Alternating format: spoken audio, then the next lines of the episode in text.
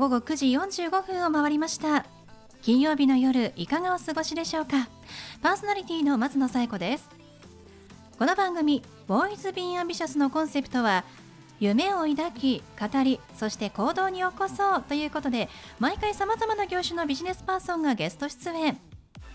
どんなビジネスをされているのかどうして始めたのかその思いを語っていただくそんな番組です。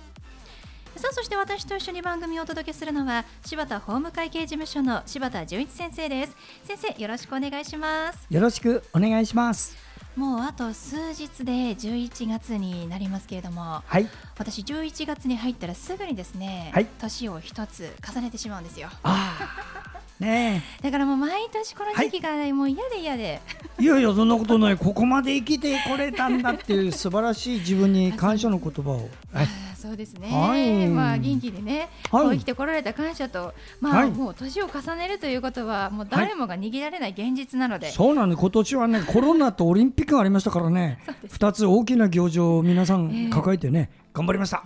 そうですね。はい、まあいい年の重ね方をね、はい。しないといけないなと思って、私はなん30を過ぎたぐらいからですかね。はい。あの年を取るじゃなくて、はい。年を重ねるとはい。いう言い方をするようにしていて、あはい、なんかもうみんなから年取ったねって言う人はいないんですけど、あはい。いやいやまだまだそんなそんなこと言ったら年齢的差別とかパワハラになっちゃうよ。まあそんな若くてそんなこと言ったんでまあ言われたとしてはですね、年を重ねたんですってこう言い返すね勇気がはい持てるようにしておこうと思ってね。ああ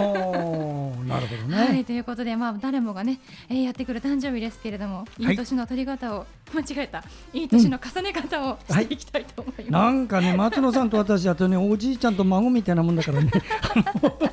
そうですね。確かに。今後ともよろしくおはい願いします。よろしくお願いしますはい、それでは第82回 Boys Be Ambitious? スタートです。この番組は遺言相続専門の行政書士柴田法務会計事務所の提供でお送りします。それでは先生、今夜のゲストのご紹介をお願いします。はい今夜のゲストは現役の歯医者さんで現代美術作家の長縄拓也先生です長縄さん、こんばんは。こんばんは。よろしくお願いしますお願い。します。えー、長縄さん、え現役の歯科医師でもあり、そして現代美術の作家でもあるということなんですね。はい、そうですね。すごいですね。でも柴田先生、今日の長縄さんはあのソエギャラリーさんのご紹介なんですよね。そうなんです銀座にあります総営ギャラリーさんは、あの社長さんまた所長さんのあの趣旨でねアートを目指す人に今後どういうふうにすれば自分の活動が広がるかってそういうことのノウハウをどんどんどんどん提供するそういう画廊ですはい。作品だけ売ってるわけじゃありませんので、そういう面ではちょっと得意な画廊さんですねそちらから今日は来ていただきましたはい。まあ芸術家アーティストさんをまあ育てると。はいいう趣旨があるということで、はいこの番組でもね月に1、2回、はいえーお越しいただいておりますけれども、はい、異色の経歴を持っている、まあ、異色のコラボのお仕事をしていらっしゃるということですが長縄さんは、えー、と歯医者さんになったのが先ですか？そうですね。はい。はいえー、とまず歯医者さんに、まあ、なろうと思ったきっかけというのは何かあるんでしょうか？歯医者になろうとしたきっかけはですね、まああのー両親の勧めがありましたね。た両親が別に歯医者ってわけじゃないんですけれども、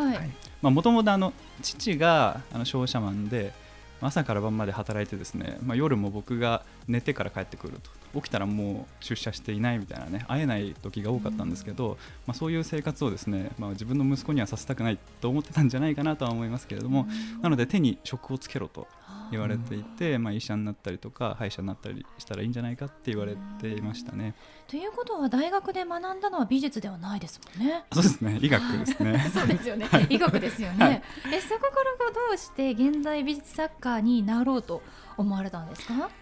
まあ、あの現代美術作家になろうって思ったことはなくてえただあの僕が専門にしているその口腔内とかですねあ口腔内とお口の中とか、あと顔面顔ですねの痛みを専門に僕は診療してたんですけどその痛みのマネジメントを、まあ、いかにうまくやるかっていうところで、まあ、いろんな研究をしてたんですけれども、まあ、特にデンマークであの研究させてもらっていて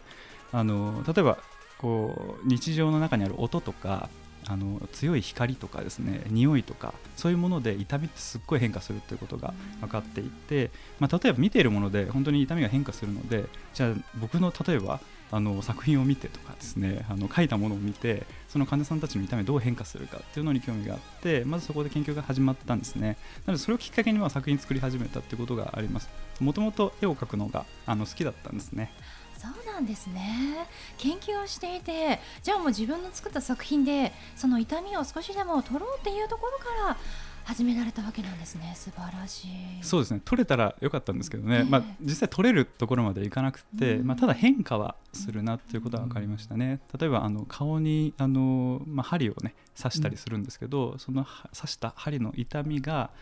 を見てるもので変化するので例えば僕の作品見てるとかあと鏡見て自分の顔を見ながら針を刺すとか、まあ、そういう時に痛みがあの増したり、えー減ったり、まあ、そういう結果は出たんですけどじゃあアートでこの作品を使って痛みを取れるかって言われると、まあ、取れるかどうかようわからんっていうことで、まあ、そんな結論になってます。まあ、難しいところですけれどもね、でもこう、まあ、司会をしながら作家として、まあ、活動していって、えーなんかこう商品自分のこう作品を歯ブラシにしたりですとかステッカーにしたりとかなんかこう身近なものにもしてらっしゃいますよね。それも何か意味があるんですか？あそうなんですね。あの、まあ、例えば、うん、と僕が作った作品とかをステッカーにしてそれをスマホの裏に貼っといたりするとあのなんだろうそのスマホのねステッカー見た方がこれ何ですか？って聞いてくれたりするんですよね。でそうするとあの作品をきっかけにコミュニケーションが生まれると。で、まあ、どんな会話が始まるかというと、まあ、実はこの作品は歯医者さんが作っていてで歯医者さんが日常の中にある医療の課題みたいなものを作品にして作って書いてるんだよみたいなことがあの、まあ、コミュニケーションとして広がっていったりすると聞いてる人たちはなんじゃそれってなってであそういえば最近なんか歯医者行ってないのとかあコロナで最新の予約取ってた時行ってないわみたいなことがあるかもしれなくてで僕の作品きっかけにまた検診が始まるかもしれないし自分の歯ブラシいいつもの口腔ケアお口のケアが、えーまだ念入りにできるようななんかそんなきっかけになるかもしれませんので、まあそういうコミュニケーションのきっかけとして作品を作ってます。会話のまあ発端から、まあ、歯医者、まあ、医療について思い出してもらえるようなそんな、まあ、きっかけを作っているということなんですね。そうですねえその長縄さんが書いている作品の、まあ、特徴っていうのは何かありますか？えーとまあ、先ほどちょっと申し上げましたけどその、まあ、僕は日常的にというか、まあ、歯医者なのであの診療してるんですけどその診療の中で見つけたあの、まあ、世の中にある違和感とか課題みたいなものをこう一回写真に撮るんですね。はいでその写真をあの、まあ、現代美術というか、まあ、ほとんど作品は絵なんですけど、まあ、絵に描いてでそれをまあ展示してでみんなに見てもらうということをしています。うん現代美術の中でももう長縄さんは主に絵を描いていらっしゃるということで、はい。はい、絵のテーマが、まあ、日常にあるものということですけれども例えばどんな日常を切り取った絵がありますか？例えばですねあの僕が訪問診療しているお宅のおじいちゃんおばあちゃんがいるんですけどそのお宅はですねあのすごい長い急な階段を登らないとその家にたどり着けないんですけど、まあ、僕が歩いてもしんどいんですけど、ええそのおじいちゃんおばあちゃんそこを歩いて上がっていくのはもう相当大変だと思いますしもし急変して救急車来た時にこの階段駆け上がるのかとか手すりもなかったりするんですね。で夜中だったら本当何も見えないし危なくて落ちたら死んじゃうみたいなところなんですけど、まあ、そういうのねあのその地域だと当たり前にあるような階段なんで誰もそれに違和感感じてないんですけど僕が久しぶりに行くとこれやっぱ危ねえよなみたいな感じるわけですよね、はい。でそういう時に写真撮って作品にして、でみんなに見てもらうとあ確かにこれ危ないよねって。でこの危ない階段を何とかしようって思ってくれる人が現れるかもしれません。なので なので、まあ、コミュニケーションが生まれてまたその課題が解決するかもしれない、そのきっかけにこの作品があるっていうことですね。いやもう目線が本当にお医者様の目線ですよね。まあ、うん、言えば、まあ、作家さんの目線とも言えるかもしれないですけれどもでもその普段行っている診療で行っているお宅のその違和感を絵に表す表現するっていうのが素晴らしいアイディアだなと思いましたしそこから先のことも考えて作品を作っているっていうのが本当に素晴らしいですよね。こうなかなかうん。なかなかその作品作品を作る前に、というかあのこの階段危ないんだよとか、こう言語的にその会話の中でお話をしたりするとこう全然イメージができないですね、うん。あの言葉だけだと。ただそれが絵になったりとか作品になったりするとそれがきっかけになってあ確かにこう視覚的に分かるっていうのがありますのでそんな作品を作ってます。なるほど。でも歯科医師とその作家さんの2つの、まあ、生活っていうのは大変だと思うんですけれども。大変ですね。制作活動とかねはい。なかなか大変だと思いますが。そうなんですよ。今あのうちにちっちゃい子が2人いてで、まあ、夜中泣きますしねこう睡眠不足の中であの作品を作ってますね。忙しい合間を縫って作品の制作をしていらっしゃるということでついこの間まで、えー10月9日までね創営ギャラリーさんで個展がさあったということですけれどもねこの先の予定などはありますか？えーとまあ、基本的にはあのオーダーいただいたあの作品を、あの今後も継続して作っていくということですかね。何かお知らせがあったら、ぜひね創営ギャラリーさんのホームページなどで、はいご確認いただければと思います。はいということで本日のゲストは歯科医師であり現代美術作家の長縄拓也さんでした。長縄さんありがとうございました。ありがとうございました。ありがとうございました。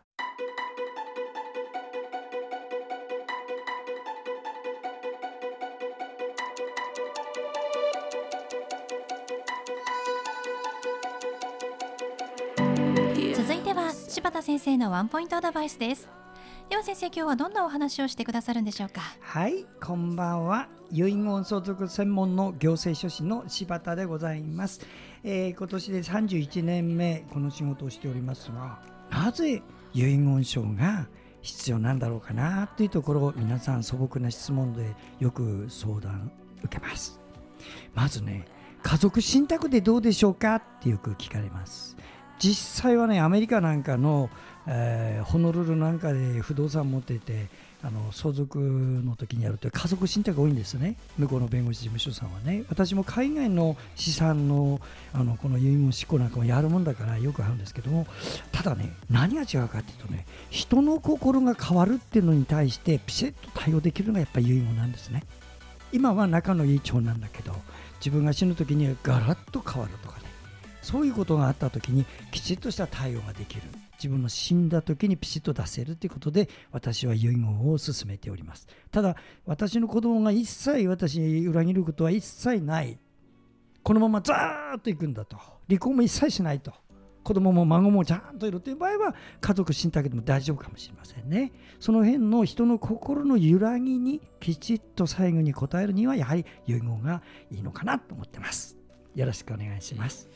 はい柴田先生の相談は電話東京0367801408 6780-1408までお願いします。以上柴田先生のワンポイントアドバイスでした。先生ありがとうございました。ありがとうございました。